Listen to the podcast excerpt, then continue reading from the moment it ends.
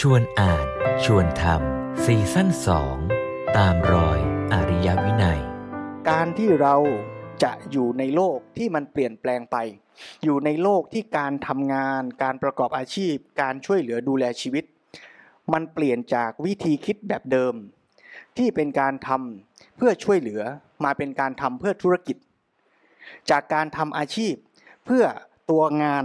เพื่อผลงาน มาเป็นการทำในลักษณะที่เราเป็นเพียงส่วนหนึ่ง หรือส่วนประกอบของการสร้างชิ้นงานนั้น เราจะมีแต่ผู้เชี่ยวชาญในการทำชิ้นส่วนบางส่วนในโรงงานอุตสาหกรรม เราเปลี่ยนมนุษย์เป็นเพียงส่วนหนึ่งของกลไกการผลิต เราเปลี่ยนหมอเป็นเพียงผู้ที่ชำนาญการในการดูแลอวัยวะบางชิ้นบางส่วน ในร่างกายที่เป็นส่วนหนึ่งของชีวิต เมื่อบทบาทของ เราแต่ละคนในสังคมเปลี่ยนไป เราจะคาดหวังอะไร อย่างไรกันดี ทั้งในบทบาทคนไข้ที่จะคาดหวังต่อตัวเอง ต่อโรคที่เป็นต่อคุณหมอที่จะมาช่วยรักษาร่างกายเรา อันนี้ก็จะเป็นโจทย์ใหญ่ในฝั่งคนไข้ ส่วนฝั่งผู้ทำงาน ซึ่งในที่นี้เป็นเรื่องของคุณหมอ ก็อาจจะชวนกันดูต่อด้วยว่า ไม่เฉพาะหมอหรอก ไม่ว่าจะเป็นครู ไม่ว่าจะเป็นพระ หรือแม้แต่พ่อแม่ที่ดูแลลูก บทบาทที่ โลกยุคปัจจุบันกำลังทำให้บทบาทของเราที่มีต่อกันมันเปลี่ยนไป จากการทำหน้าที่ในฐานะผู้ให้ผู้ทรงความรู้ที่จะไปช่วยเหลือผู้อื่น กลายเป็นผู้ทำเพื่อค่าตอบแทนทำเพื่อธุรกิจและรายได้ เมื่อกระแสของโลกเป็นอย่างนี้ เราจะกลับมาทบทวนบทบาทของพวกเรากันเองอย่างไร และเราจะตั้งความหวังและท่าทีร่วมกันยังไง นี่คงเป็นโจทย์ใหญ่ ซึ่งอาตมาพบว่าหนังสือเล่มนี้ ให้คำตอบเรื่องนี้เด่นชัด เราจะเริ่มจากเรียกร้องก่อน หรือเราจะเริ่มจากทำให้คนอื่นก่อน อันนี้จะเป็น keyword ของของโลกสองกระแส ที่หลวงพ่อสมเด็จชวนให้ดูในเล่มนี้เลย คือกระแสที่หนึ่งคือกระแสที่เราทำตัวเราให้ได้ แล้วเราจึงเอาความสามารถที่เราทำได้ เมื่อโลกมันแบ่งความสามารถกันน่ะเราก็เลยเอาส่วนที่เราทำได้ไปทำให้คนอื่น แล้วสังคมก็อยู่กันด้วยใครมีอะไรก็ให้กัน ให้กันให้กันให้ให้จน จนสังคมมันอยู่ได้อะนั่นก็เป็นรูปแบบสังคมแบบหนึ่งแต่เมื่อระบบการให้และบุญคุณมันหายไป ทุกอย่างต้องแลกด้วยเงินหมด พันธสัญญาความสัมพันธ์ของคนในสังคมก็เปลี่ยนรูปแบบไป อย่าว่าแต่หมอกับคนไข้เลย แม้แต่ครูกับลูกศิษย์ก็เปลี่ยนไป แล้วต่อไปไม่แน่ถ้ามันไปถึงในบ้าน ความสัมพันธ์ระหว่างพ่อแม่กับลูกก็จะเปลี่ยนไป แล้วสังคมจะอยู่กันยังไง ในปัญหาเนี่ยส่วนหนึ่งที่เราสังเกตได้ง่ายก็คือ มันเกิดขึ้นจากบุคคลผู้ทำหน้าที่หนึ่งหนึ่งไม่ได้ทำหน้าที่นั้นอ่ามันก็เลยทำให้เริ่มเกิดปัญหาขึ้น พอเมื่อไม่ได้ทำหน้าที่ซื่อตรงต่อหน้าที่ที่ตัวเองพึงทำมันก็เกิดผลเสียขึ้นชัดขึ้นชัดขึ้น พอถึงเวลาเมื่อมีคนได้ผลกระทบต่อเรื่องนั้นมากขึ้นมากขึ้น ก็จะเกิดปัญหาที่เด่นชัด อย่างอย่างเรื่องของ คุณหมอเนี่ยก็ต้องยอมรับว่ามันก็จะมีเคสที่เป็นน่าเป็นห่วงหลาย ๆ อย่างมากขึ้นมากขึ้นก็ทำให้เกิด ความรู้สึกเหล่านี้ก็เด่นชัดขึ้นทำให้คนมีการเรียกร้องมากขึ้นอย่างต่อมาเคยอ่านหนังสือนานแล้วชื่อว่ากลโกงโรงพยาบาล คนเขียนเป็นคนน่าจะเป็นคนไต้หวันเขาจะเขียนทุกอย่างเลยว่า ที่เขาทำนี่เขามีเบื้องหลังคืออะไร แต่โดยในแนวคิดก็คือเมื่อบุคคลทำ งานเพื่อธุรกิจเพื่อเงินเขาก็จะมีความคิดบางอย่างที่มันซ่อนอยู่ตลอด แล้วเมื่อ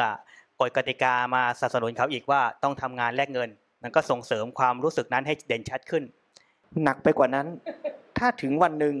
ลูกฟ้องพ่อ ว่าพ่อไม่ทำหน้าที่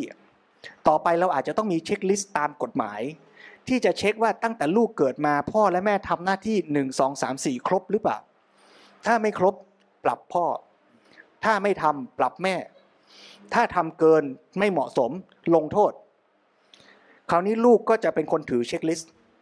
แล้วคอยดูซิวันนี้แม่ทำครบหรือยังหนึ่งสองสามสี่ห้าให้นมหนูกินหรือยังอ่าเปลี่ยนพ่ออ้อมหนูหรือยัง ไม่ครบเดี๋ยวฟ้องนะอ่า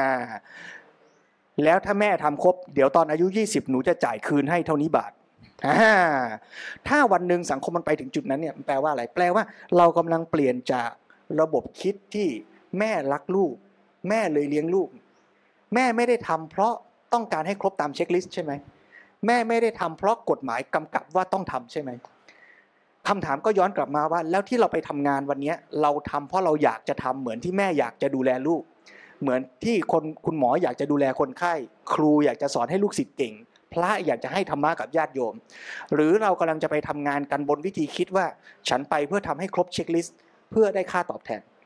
เราก็เลยมาเทศให้โยมฟังให้ครบชั่วโมงครึ่ง เพื่อจะได้ค่าตอบแทนเหรอหรือเราจะไปสอนนักเรียนให้ครบตามชั่วโมงเช็คลิสต์เราจะได้เงินเดือนเหรอหรือเราจะไปรักษาคนไข้ ให้ครบตามขั้นตอน แล้วก็ได้เงินเดือนเหรอเราจะอยู่ในวัฒนธรรมแบบไหน เราจะกลับมาเริ่มต้นที่ทำหน้าที่ให้สมบูรณ์ แล้วผลตอบแทนคือผลพลอยได้ หรือสิ่งที่สังคมตอบแทนกลับ